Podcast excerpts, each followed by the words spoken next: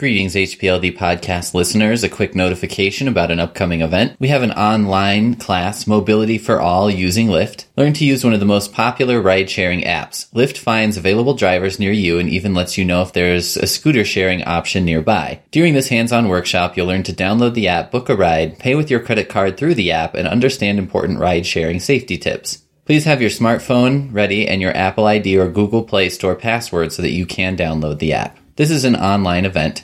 Find details and attend online. Go to bit.ly/HPLD mobility. That's bit.ly/HPLD mobility.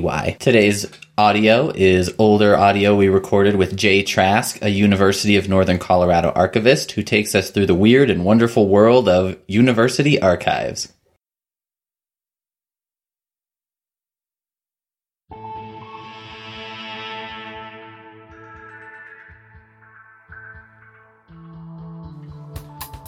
Welcome to Weldcast, a digital project from the High Plains Library District. This project records, documents, and preserves the rich artistic history of Weld County and its residents through storytelling. The stories are stored digitally and are available to all users online at weldcast.com.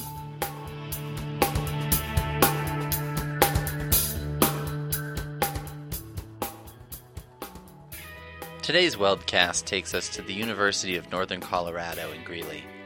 Specifically to the James A. Michener Library, where we'll be hearing from head archivist Jay Trask. Jay showed me around the archives when I visited. It's alarmed. Wow. Okay. That's official. It is, and then we close the door because it's cold in here. Some of the things we saw are what you'd expect. University records here, and it's just a huge row of boxes with like presidential files and board of trustees minutes and student newspapers and things like that. Some of the things we saw were quite special. Not that long ago, we just got a bunch of Native American artifacts that the university used to own, and then in the 80s when they shut down their anthropology museum, they shipped it off to different places throughout the state, but the Fine Arts Center down in Colorado Springs called us a couple of years ago and said, hey, we've got all this Native American stuff that's yours, take it back. So it's Native American pots, and there's like a war bonnet, and there's a moccasins and things like that. The university specializes in collecting James Michener's materials, which sometimes look like what you'd expect. Correspondence and his manuscripts, drafts of manuscripts, and the galleys are up here. Oh, cool. And then so you'll see his handwritten edits. And Michener's really interesting how he he would literally cut and paste. So if he got something and he didn't like a word, he would just cut it out, or he would paste entire paragraphs on, and so it'd be like this weird kind of a ransom note. Yeah, yeah, it's kind of what it looks like. It's always kind of strange. Okay. We try to collect in all formats, and we also collect all the various translations. Oh, yeah. So, yeah. Books on tape. Here. Yeah, books on tape, yeah, so old cassettes and things like that. And sometimes the Michener collection takes on a different tone. This is a bootleg that he collected, and he collected it because he loved the cover. A bootleg of his own book. Of his own book. Oh. It was not... It's a passionate embrace of what appears to be two ladies there. Yes. Which book is this? This is The Drifters, okay. And this has nothing to do with the book, but they were selling it in Turkey. The university also collects and archives material of local star and sci-fi legend Connie Willis. There's some rejection letters in there, which are cool. So, there's rejection letters even for really famous pieces, All My Darling Daughters, which is in any kind of science fiction sex book. That, you know what I mean? Right. Like if it's an anthology, All My Darling Daughters is going to be in there, and it's rejected a million times. It seemed like from the correspondence. What are you guys doing? Oh, yeah, I know, it's just crazy. All this to say, there's a lot of stuff in the archives. But what isn't as evident right away is how the stuff gets here. How do they decide what stays and what goes? Who picks? Who is this archivist anyway? I sat down with Jay to find out.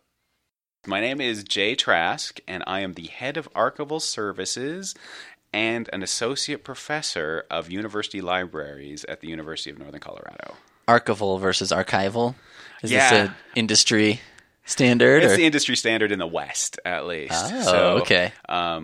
We always say archival here in everybody I know in Colorado and west of the Mississippi. It might be different back east, but yeah. See, I'm learning already. I know. I'm learning so much. Yeah.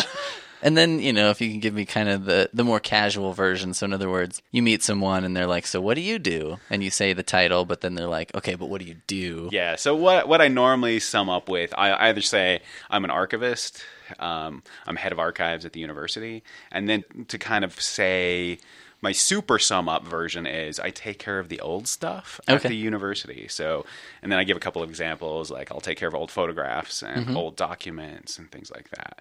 And that normally satiates somebody's basic curiosity unless they actually care about those kind of things. Oh, okay. Then unless they're deeply involved. Yes. Then I can go into greater depth. I see what you're saying. I think we all have that, right? That thing where we say, all right, here's the 2-sentence version, and then we can see, does this person actually want to know, or were they just like, that's the thing we ask people at parties or whatever. I know. And I'm super concerned about that, like, because I maybe it's my nerdy nature in that, like, I love comics and I love, you know, science fiction-y type stuff. And I don't ever want to be that nerd that imposes that on someone else. Yes. So when people ask me what I'm interested in, I've figured ways, or what I do, I sum up. If they want to explore further, they've opened up that door, it's on them. Right. No longer it's not me covering them. Yeah, pushing. Because, like, I care greatly about the fourth Robin. Right. But no one else does. So I don't want to be that person.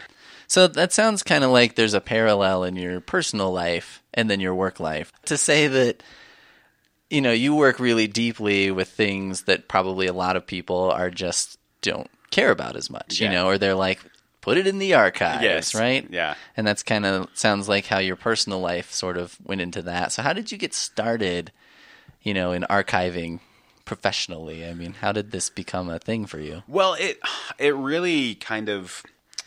I'll give you the full story because it is kind of cool, actually. I fell into archival work. Okay.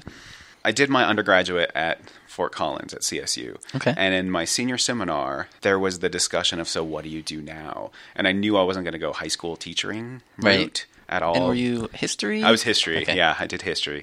And so the person who was the director of the senior seminar, he talked about the public history program that they have at CSU. And so public history is kind of the triumvirate of archival work, historic preservation, and museum work. Okay. And so I was actually interested in historic preservation, so buildings, when I first started going to graduate school there. But as I approached the end of my career as a graduate student, the guy who had been the head of that senior seminar called me and asked me if I needed a job, which I did. And there was a job at the National Wildlife Research Center. They needed somebody to work on archival photographs there to do sorting out of their historic photographs. So I took that job, and it was it was strangely horrific in that, because the National Wildlife Research Center, what they do is they're concerned with animal human damage prevention. Okay. So a big chunk of like the photographs I was doing were photographs of animal kills to show like, this is when a bear kills a cow. This is how a bear will kill a cow. When a coyote kills a cow, this is how a coyote will do this. So super up close, detailed photos. Now, was that even remotely what you expected when you signed on for that? It like, was not at all. You're like, it's going to be a deer out in a meadow. Yes, it'll be pretty and like, happy raccoons or something like that. No, but it was... it was also because the earlier incarnation of the National Wildlife Research Center didn't care about the preservation of animals, really. It was it was all about killing. Okay. So they're really historic photographs. So they're photographs from the teens and the 20s. There were tons of like just where they sent out the government agents to kill rabbits or to kill crows. I see. And so I remember clearly one photograph, they had spelled out the number of dead rabbits using the rabbit bodies that they'd killed. So it was like 197, and it's just all little in a little pile of rabbits up in front. How bizarre. Yeah. And so it was a weird place to work. The first week there, I got there was an email that went around that was like, we just got a shipment of squirrels in. We need help skinning these squirrels. Anybody want to come in after hours? It's like, no. Like a squirrel skinning party, A squirrel skinning party, because they were trying to figure out percentage of poison in the squirrels, and they needed to do some science-y thing to them. They're like, great news. Yeah. We've got a bag of squirrel bodies. Yeah. This is kind of, you know, sometimes in the library world back when, if you had a card catalog, right? Yeah. Like, every couple of months you'd have, like, a catalog sorting party. So you'd take a section home to someone's house, and everyone would kind of sit around a table and maybe or maybe not have an adult beverage you know, put the things in order, right? Yeah. So this sounds like the wildlife version of that, but much more intense. Much more intense, yeah. And on the tour, too, I remember there was they were working with brown tree snakes as well. So brown tree snakes are that invasive species that are island hopping in the Pacific, and they're killing all native wildlife. So they're figuring out ways to stop them. And so on the tour, they have like a snake room, but they have a snake like rolling pin. So they would when they killed a snake with figuring out whatever perfect poison to kill it with. Okay. They'd freeze dry it, and then they'd like use their rolling pin to make like a snake powder to figure out the exact chemical compounds and exact chemical. Whoa. Yeah. So it kind of pulverized. Like a mortar and pestle almost, and then, wow. Yeah, it was crazy. So it was an introduction that archival world can be really weird. So it was kind of cool. Well, I was there for not very long because it was a contract position. Like, let's get these horrific photographs cataloged and organized. And then my professor, who had been on that senior seminar, called again while I was at work at this other place and said, hey, do you still need a job? Because the State Archives was hiring. Oh, and he knew the State Archivist. He's like, I'll just call him and you should have that job. And I went down, and it was the most awkward interview I'd ever had. He just asked me like about, you know, my family, told me about his son. Like, it was really strange. The only thing that was real was they wanted to make sure I could climb a ladder and carry 50 pounds of, you know, 50-pound box over my head as I climbed a ladder. Oh, interesting. So now, did they have like a ladder and a box there, and they're like, all right, pick this up? They actually took us into the basement, and it looked very reminiscent of that, you know, the famous Indiana Jones scene. Where they're putting away the... Yeah, there's just miles and miles of boxes down in the basement, and they're like, all right, climb that ladder, get the fourth box back there, because that meant you had to move 4 boxes and then bring it down, carry it back up, put it away. All right, you're hired. And it's kind of expected in archival jobs. You will have people who will make sure that you can carry heavy boxes around. So if you're like a former bodybuilder, world's strongest, whatever. Yeah. Might want to look into archives, because they might be like, this is a broad-shouldered, stout individual who could get a lot of work done. Right? Yeah. He can move 4 or 5 boxes. Double our productivity. Yeah. It'd be beautiful. Yeah. But I was at the State Archives, and early in my career, I didn't stick around places that long. Sure. I was at State Archives for less than 2 years. Okay. And then I went down to Pueblo to work at abandoned...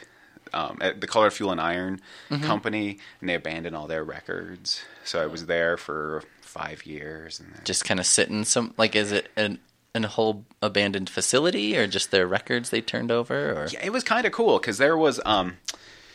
So CF&I used to be like the biggest employer in all of Colorado. It was a huge deal here in Colorado. They owned mines throughout the West. They owned mines up in Wyoming and New Mexico and Utah, and their big steel plant where they actually manufactured was down in Pueblo. Okay. And so in the 1980s, you know, as American industry was contracting, CF&I kind of started to die, and so they just kind of shed buildings and did just abandoned areas of the mill. So where we were at was their old headquarters building, which was built in 1901. And it was just filled, rooms were just filled with old abandoned records. So there was 20,000 linear feet of material there, and spread out in the old admin building plus several outbuildings that were around there. Okay. There was actually a place even called The Pit, which was literally a hole in the ground with some, like, with no covering. And then there were these side rooms that were filled with, like, 19th century ledgers. Wow. Yeah. And it was just in a pit, an actual pit. An actual pit. And so there were work days to go there and, like, you'd have to, you know, take a ladder to get down. And then early on, you would just carry things one by one up the ladder. After I left, they went out and finally did a complete clean out of it, and they got like a cherry picker or whatever those things are. I don't know. To reach down and actually load it up. So that's good. Yeah, that made a lot more sense. I was relying on Mormon missionaries. Surprisingly, Mormon missionaries did a lot of carrying of boxes for me down in Pueblo. That like as volunteers? Yeah, because Mormons have a deep respect of the archival profession because of their genealogical interests. Oh, interesting. And so it was considered mission work to do work for us. So they were doing their normal mission. Yeah. But then every so often they spend a day in the pit. Yeah. Carrying boxes up. Yeah. It was beautiful. Yeah. Now, were they surprised when they, because I'm surprised hearing this, I guess. I hadn't really thought about how archive work involves so much carrying and lifting, you know what I mean? Like warehouse almost work? Right, yeah. Were they surprised when they showed up and it was like, okay, you're going to get on this ladder? Yeah, a little bit, yeah. It was, and students certainly were surprised. Yeah. Like when we'd get work study students who were like history majors who'd never... Right. They just assumed they were going to be coming and doing research or something. Right. You're like, you may not want to wear that tweed jacket. Yeah, you certainly may not. I remember at this place in Pueblo... It was an abandoned industrial facility, so there was all sorts of weird, crazy things, and half the students were petrified of ghosts and other, you know, paranormal being at the facility. Yeah, because they just assumed because it's built in 1901 and it's dirty and creepy, it's going to be haunted. But I remember one time there was I had a work study student who kept coming up and was like, "I hear something weird in the basement." I'm like, "No, you don't. Get back to work." You know, quit your crying. And finally, I went with him, and there was a feral cat like giving birth, like right. Oh wow! It was beautiful, and those kittens lived there until we found a feral cat rescue place. It's a kind of cat ranch to come in. Yeah, and they came and captured the cats and took them away so we didn't see them. Yeah. I had never considered that an archivist would be saying, so I was in this facility that everyone thought was haunted. Yeah. And it turned out to just be a cat, so we had to find someone to come take these feral cats. And you're like, things end up on your to-do list that you're like, I mean, did you feel prepared by, you know, school and things for that, or was this all kind of... Oh, God, no. No, not at all. Because we were winging it. We were all... Everybody who worked there... I was the head of archives, and this was like my second real job out of graduate school. Mm-hmm. So we were young, and, you know, another great thing there was a... In the old drafting room, some of the windows were broken, so we'd get pigeons in there, and we'd have. I had one work study student who that was his job, was to like hunt down the pigeons in the building and capture them and throw them out. He originally proposed that he would bring a gun and hunt them, like actually hunt them. I'm like, no, like, we probably shouldn't do that. So he created some sort of like net device that he ran through the. That's so... Through the building hunting pigeons. And, yeah, we'd get, like, weird water leaks because it was near one of the big ditches in Pueblo. Mm-hmm. And so the water would just seep underneath and it'd start coming up. It was... Wow. I've kind of handled all sorts of weird archival problems. So I'm not really intimidated by any kind of... Just, like, take it as it comes. Yeah. Is that kind of the archivist way? Yeah. It's like, well, we'll see what happens. Yeah, it'll be fine. What's the worst that can happen? You know? Well, on that topic, I mean, what are some of like the more interesting finds you've come across, or that you've, you know, seen other people come across, or? Yeah, there's amazing. I mean, I really do love doing archival work. Mm-hmm. And I think it's kind of amazing. And every place that I've worked has had really cool collections, mm-hmm. you know, and things that just do surprise you. Like the CF&I archives really has some super cool things, though. Some of my favorites from that were, so CF&I were. The easiest way to say it, where they were the bad guys in the Ludlow Massacre. Oh. So they were the company that were shooting miners and their family during the Ludlow Massacre. So, and obviously it's heavy industry, mm-hmm. and labor relations were always a big deal. So in the 1920s, the Industrial Workers of the World mm-hmm. had kind of a last big hurrah here in Colorado. To try to unionize everybody and socialize the workforce. And CF&I not only planted spies in the union, they also sent some thugs over to steal all the IWW files. Wow. So those files were still in the records. So you found those files? Yes. When you were... Yeah. And I mean... And we found the spy reports. So the spies were never identified by name. There was X, XX, and XXX. And they would report back to mine managers and mine security and say things like, generally, there's a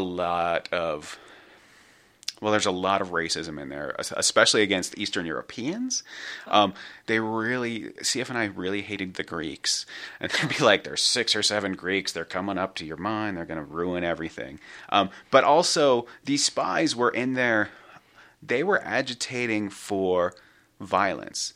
They were trying to provoke violence so that the mine managers could react with violence. Oh, interesting. Without seeming bad in the press. So they were trying to, like, stir the pot. Yeah. To tip it over to violence, but to have it be like, well, they started it, and so it's okay that we can go in and shoot them. And there was, one of the coolest documents was it was like a shopping list that a mine manager submitted during one of these strikes, mm-hmm. and the shopping list was like 50 sawed-off shotguns, like machine guns. They actually requested machine guns. They requested a plane in the 1920s. To quell a group of miners, basically. Yeah. Wow, yeah. An airplane. Yeah, an airplane and gas grenades. Wow. So they were hoping to get surplus gas grenades from probably the military. So I wonder who received that shopping list and what they're like, what is going on down there? Like, there were always amazing things at that.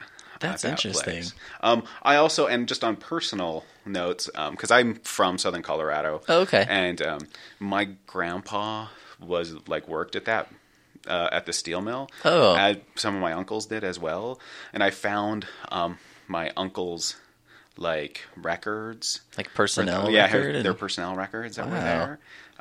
And so, my grandpa's personnel record is this tiny little thing because he went to work every day and he never caused any problems. One of my uncles was, this huge, massive,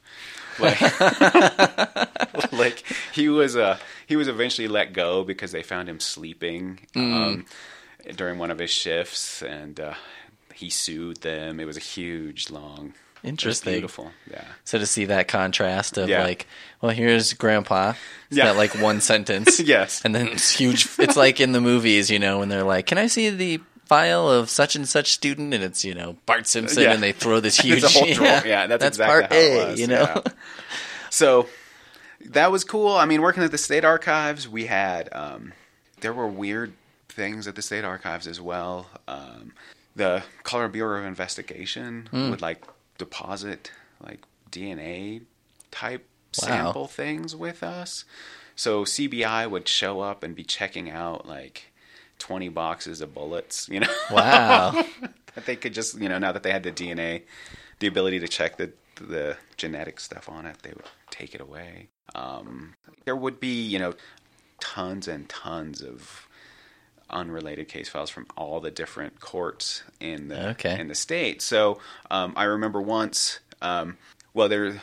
somebody was doing research on family history, right, mm-hmm. which happens a lot, and they discovered that Grandpa or great-grandpa or somebody had gone to court and they wanted to find the record. Mm-hmm. So we found the record, and there was an actual transcript of the court case that happened in the late Victorian era. Mm-hmm. And I normally wouldn't censor anything, and I didn't censor anything, but I told the person, I'm not 100% sure that you're going to be happy with what you're finding out. Oh, yeah. Because it turned out that it was a sexual assault of a child. And like once we gave warned them it's not going to be pleasant. Mm-hmm. And once we gave it to them, then they wanted us to seal the record permanently. And we're mm-hmm. like, no, we can't do that. That doesn't work that way. Yeah, you could put in a request with a judge, right? But the judge is going to go, no, it's a public record. I guess that's something I hadn't thought of either. But a lot of people do genealogical type research. Yeah. But I think most of us kind of do it in hopes of like, I was related to Abraham Lincoln something, and you don't expect like, oh. Yeah, it is mysterious. You never know. I mean, some people were excited. I mean, it depends on the crime that they find out. Right. So if you find out that like great aunt was a bootlegger. Yes. That's way different. Well, we definitely feel differently about bootlegging. Right. Yeah. Yeah. Huh. Because when you look at the State Archives has all the prison photographs. Okay. So it's crazy, just speaking of the bootlegging and Prohibition era, the huge jump in the number of people going to prison. It was just crazy. And a jump in how the people looked who were going to prison. Because early on, there's that kind of inherent bias in the system. Mm-hmm. There's an awful lot of Hispanic criminals and an awful lot of, rough-looking men. But once you get to Prohibition, there's like 19-year-old woman is going, going away for liquor violations. That's interesting. And it's a whole different. Yeah, you can kind of see history play out that way, I guess, when you look at the archive, right? Like looking back, you can see those things. I wonder about, too, at that time. So, for example, you're saying a court record might be interesting for you genealogically. Like, there might not give an individual, like, say your grandpa, there's basically one sentence in his personal file. There might not be a lot of stuff. Do you think that's, like, going to change a lot in the present time moving forward? I mean, now, people have choice. They put stuff online, like Facebook, Twitter, whatever. Not everyone does, but a lot of people do. Yeah. So do you think that's going to change a lot of that? And how do you think that'll change that kind of research or archiving work? It's already changed, how the profession works. I mean, so with even the birth of like the telephone, it changed how kind of business is done. Yeah, there'd be less written stuff. Yeah, there's less evidence of what happened. And now, I mean, Facebook and Twitter and email, it almost pushes it back the other way, where there's too much to sort through. Yeah, because you can only save so much, and that's one of the biggest challenges in archives. Is you need to, and that's one of the biggest pressures on an archivist is to make the right decisions about what to save, what's actually worth saving. So like every single tweet that's made by, I don't know, like the lieutenant governor trying to give, are those important enough to save? Right. And then if you go down further, like the tweets saved by individual random people, I mean, does that matter? What matters to give you a good representation of the person, and how do you manage and save that material is super challenging. Yeah. Because we've got to worry about accessibility of electronic media in 100 years. So, I mean, if you think like, are you going to get back to, that word perfect assignment that you did, in third grade, right? It's lost. True.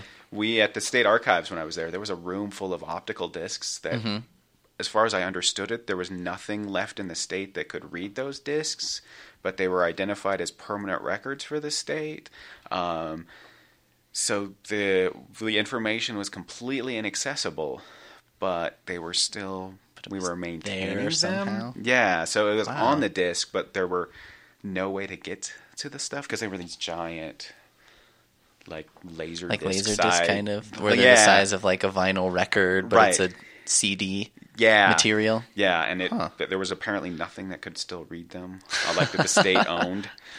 And we just recently we were working with KUNC because we have a bunch of their old tapes here.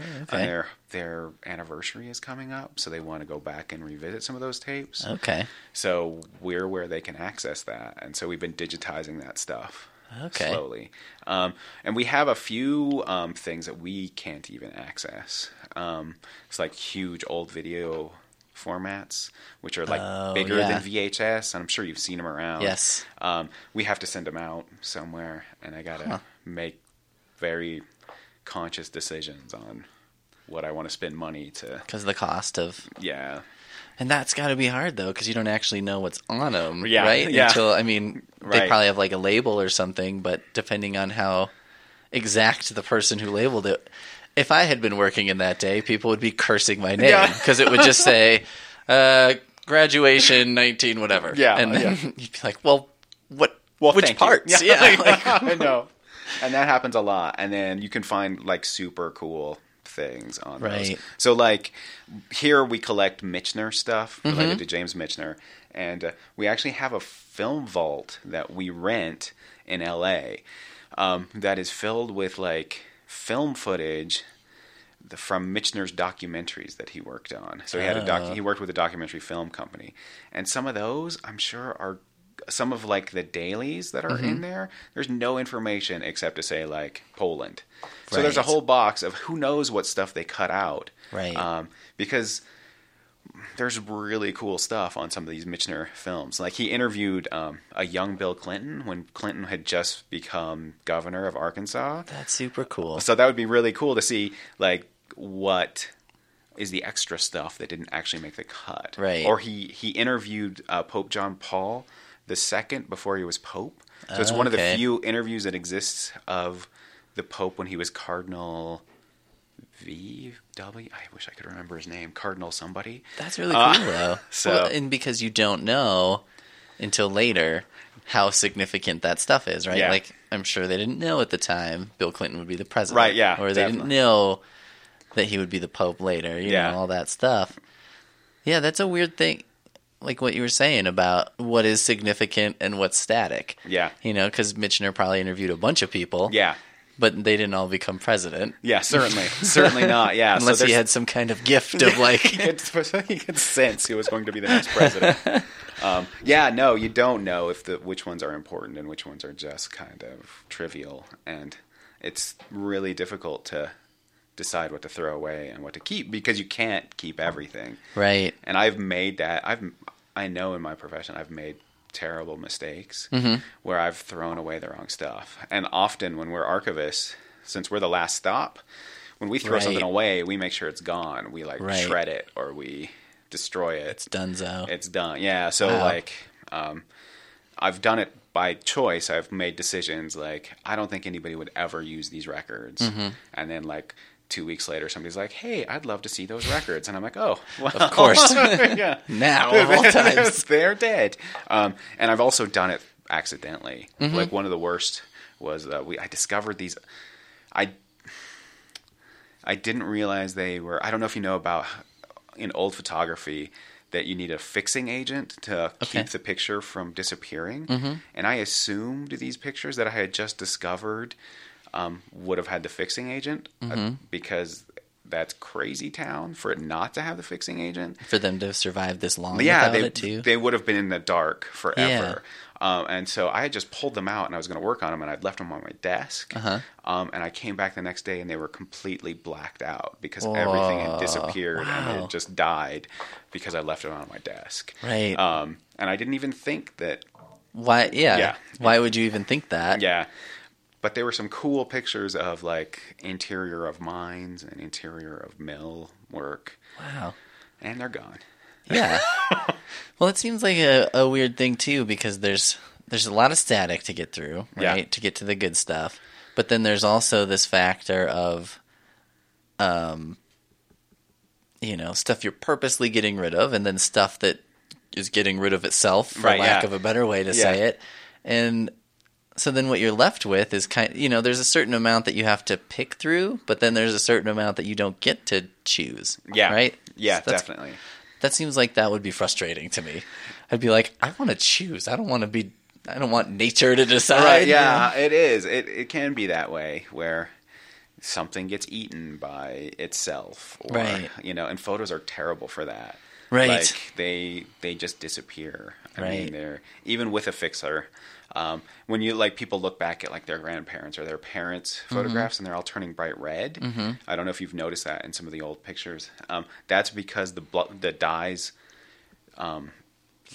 fade at different rates. Right. So the red is the strongest dye in there. So it lasts while the blues and the greens are just disappearing. So eventually the picture will just be straight red. There'll be nothing. I did not know that. So it is super frustrating. That's why we keep things cold in archives to slow down the chemical reactions. Okay.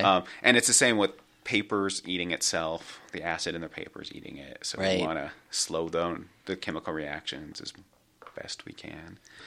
There's even there's a certain kind of film that was produced in the teens and the 20s primarily, silver nitrate film. I don't know if you know silver nitrate film, but it can spontaneously combust. If it gets warm enough, it will just catch on fire. And it just goes like flash paper then. Yeah, it is. And it burns super hot and super fast. So it burns a lot of stuff around it. Yeah, it burns stuff around it. Wow. So you... to be safe, you want to keep it frozen so that there's no chance. So then I saw upstairs at one point there was some of Michener's stuff. Okay, yeah. There was he had a desk lamp that was supported by an old can basically, and then I think one of his dentures was in there. Yeah, yeah. Is that something you were involved in? Is this material that? Well, that's pre-me, the setting that stuff out, and. The teeth are something I would never normally pick to put out. It ended up here kind of mysteriously in that after Michener died, they kind of went in through his house and just loaded up boxes of stuff. And it was a real mix of weird thing. I mean, just personal items. Just his whatever. Tissues, boxes of tissues. Okay. And so we've gone through to kind of clear out things that are not... It's, again, making those decisions, what are actually valuable for research. So whoever was the archivist before me just thought that the dentures would be a cool display item. And they are, to the extent that, everybody remembers that they see those. I remember seeing them very distinctly. Yes. And thinking it was odd. They think, but it sticks with them. Yeah. So, I mean, we also have a pair of his eyeglasses up there as well, which is weird. It makes me think of, if I were to be well known and then passed away and they went through my apartment, I'd be like, well, are they going to put what are they going to put in there? My toothbrush, right, or If I could shepherd someone through, I'd be like, these would probably be interesting things to have, and I don't think I would go. I have a retainer that I still wear. I don't know if I would be going on display. Yeah, I mean, now I know. We should have alumni retainers. That would be beautiful. Famous retainers of the world. Yeah. We'll have to just start with non-famous and work our way up. Just, expand our collecting area. It is a little strange. And at some point, we actually have hired a graduate student who's working on Michener-related stuff. So we might revisit that display, but it's not been a high priority for me to update it. I've kind of left it as it was. Sure. We have one exhibit case up there that rotates displays, but the rest is pretty static. Okay. So it's supposed to, the teeth case is just supposed to be the funny case, I guess. I don't know. And sort of a novelty. The novelty case. Yeah. Because the desk lamp that's been taped to the juice can is just to show how Michener was like to just use what he had available, and he was, if he could make it work, he would make it work. He didn't feel it was necessary to go buy a specialized desk lamp. He had a desk lamp, so why not just make it work? Right. Yeah, I should describe that a little bit. It's kind of a normal desk lamp, except I guess he wanted it to be taller. Yeah, he wanted it to be taller. And so he just took this old can. I mean, it's like an old juice can with the label still on it. The label is still on it. And he just like turned it upside down, stuck this lamp on top of it, and then it's like, there you go. And then taped it on there. Yeah, it really was just the – and I think it is a cool thing to show his like his – desire to kind of use everything he had, and his I think it also comes from his history of poverty, because he grew up really ridiculously poor.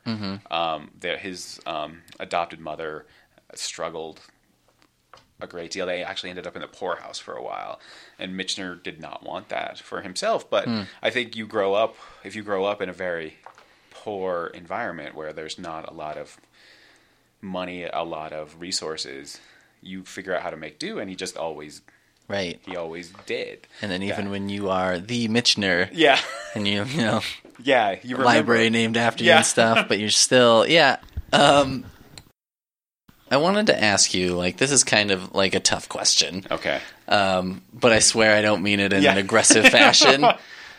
What's to you, or to the industry, I guess, the importance of archiving one-of-a-kind physical objects? And, you know, why does it matter to have something like Connie Willis's papers?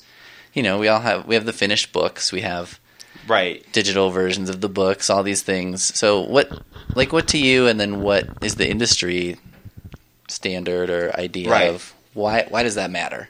Yeah. Why does your life matter, Jay? I know, that's a good question. And it to start, I'll talk about, like, in graduate school, in particular. I remember reading an article which talks about the importance of the real, and it was super influential in my life, because there is a power to an actual object. And the article was specifically about slave shackles. So they're like, you know, there's a difference when you bring in slave shackles that were actually used on a person, as opposed to some sort of plastic reproduction. And it's a kind of an intangible thing about that realness. I know that's kind of... No, that's a great example. You know, I mean, it's... There is just something... There's no denying the reality when it's right there in front of you. Right. And in the profession... we talk about intrinsic value versus informational value. So in certain cases in archives, we don't think that the actual format itself has any intrinsic value. Okay. So when you think about something not necessarily very exciting, the Board of Trustees minutes for an organization. So they're super important for the history of the organization, but it really doesn't matter if you've got the actual books. Yeah. You can record that information in a different format. You can digitize that, and that's just as valuable. You just need to be able to make sure that information doesn't disappear, but there are certain things where there is an intrinsic value in the actual format itself. I see. So sometimes that's artistic. Sometimes it is just like I talked about with, just like the slave shackles, or just something there. And sometimes it's the information itself is connected somehow to the format, and there's no getting away from saving that format to save that item. Okay. And so, I mean, probably 90% of things, it's the informational value that's important. Right. There's a much smaller percentage where the actual format really does matter, or the actual original item. But when you think about Connie Willis's, when you use that example, so we do have the final book, but with the archival record, we've got the journey that leads you to that book, which is what's really valuable, I think, because you can see, it's almost like, I think like deleted scenes on your DVD player. Okay. So you can see that this entire scene was cut, you know, this entire idea, this entire sub-theme in the book, or it transformed into something else. I know, like within Doomsday Book, there was a there's an idea that she later, that she just gets rid of for Doomsday Book, and brings that idea back for To Say Nothing of the Dog. Oh, so it was the drowning of the kittens, I believe, in To Say, which is used in To Say Nothing of the Dog, that first started out in Doomsday Book. And so you can see that transformation. And really, it's kind of amazing to see that journey in Connie Willis's book. So that's why that's really valuable there. Because you can see that process. Yeah. In addition to the product. Yeah. Like you can see how the sausage was made a little bit. Yeah, definitely. Oh. And how complex, because with literary archives like this, you can see there'll be like, sometimes there'll be like an outline, there'll be all the notes that they make, all the research drafts. And then like Connie's stuff, she writes and rewrites stuff so much. So like for Doomsday Book, I think it was the first chapter was rewritten 27 times. Wow. So, she starts and then makes minor changes, and then what you've got at the beginning to what you have at the end is a very different. It's completely. Yeah. So it's really cool. And you can see it in like in Michener stuff too. Like we have with, Centennial, we have a book that was never published, that was written in the 50s, that's called Jefferson, which is a proto-Centennial. So a lot of the ideas that are developed and used in Centennial exist here, and then they're just not fully fleshed out. So that exists, on its own. So really good, especially for, if you're somebody who's really interested in Michener, or you're someone who is maybe really interested in writing or something, and you're saying, how did these people do it? Yeah. And you can kind of go back and look at these, heroes and see what they were doing and say, oh, okay, well, Connie Willis didn't get it right out of the gate. It took her 27 times to really hit the tone she was looking for. To be happy with what she gets. Yeah, and that's cool. And like when I was at the State Archives, for example, we maintained tapes of every single legislative session starting in the 1970s. And so we were always filled up. The reading room was always filled up with lawyers, well, probably paralegals, who would listen to these tapes. They have the final law, but they want to know what did they actually mean when they said these words in the law. And so they would be, for like major legislative actions, there'd be poor paralegals like trapped in these listening rooms for days, just listening to legislative camped out and they just I guess I didn't think about that I think about that maybe with artistic things that people want to know how did this come to be, but I hadn't thought about that with something like a law, but it makes a lot of sense, right? Because if you have a case and you're going to argue about the law, you're like, well, why did this get created and how does that apply to this situation? Yeah. But so it's important to know where it all came from. Yeah, and what they actually meant. Yeah, because when you have the records, you can say, this is the intent. This is the actual intent, because I have this person says, this is what I mean by this. Right. And that doesn't happen that often, but you can dig through the material.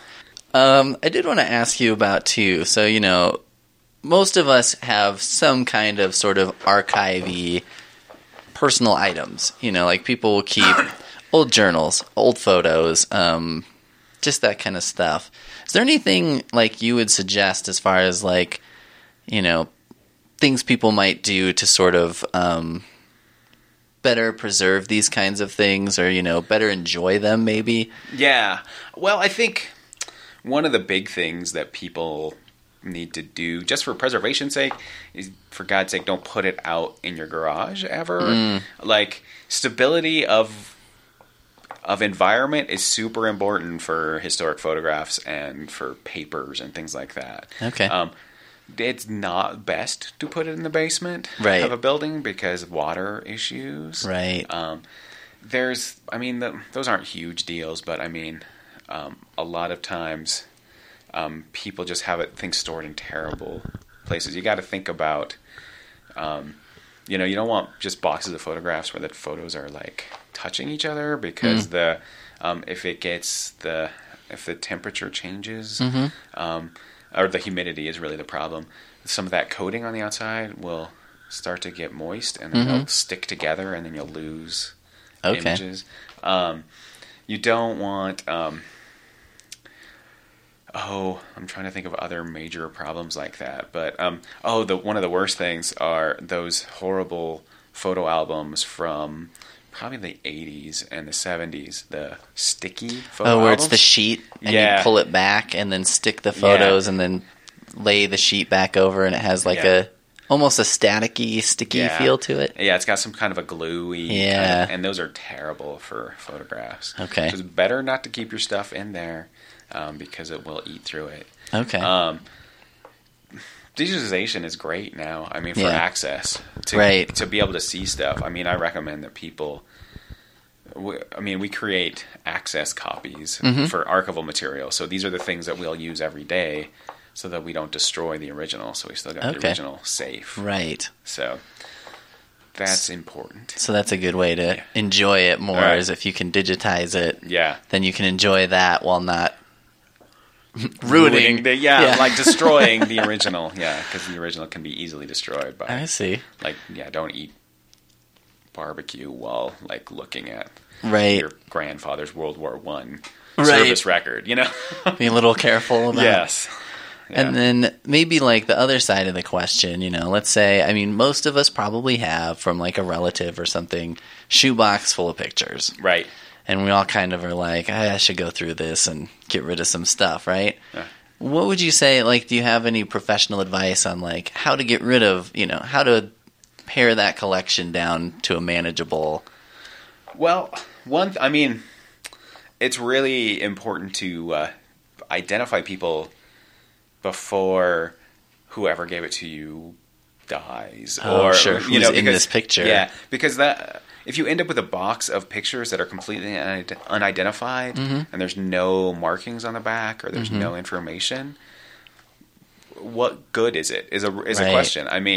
Because that's something that we think about in archives. If there's absolutely no research value in a collection of photographs, why do we keep it? Or think of papers. If it comes from an unknown source, talking about an unknown item, do you actually need to keep that? If there's no possible way of ever figuring out what these images are, you got to ask yourself, do you need to keep that? And go through them before, somebody. So I should go to my mom's house today and be okay, this picture of a house. What is this house? Yeah, why did we take a picture of this? Yeah, why does it matter? And if nobody knows, then... it might not be worth keeping. Who is this? Is this my great uncle, or is this some guy standing outside the photo place? And you were I have one picture left, so I just got to get this done. Whatever. Yeah.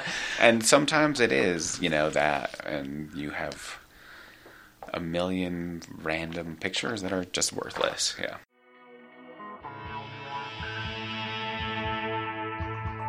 Thank you for listening to this episode of Weldcast. If you would like more information about the project or you would like to participate, please visit our website at www.weldcast.com or call 1-888-861-7323. This has been a production of the High Plains Library District.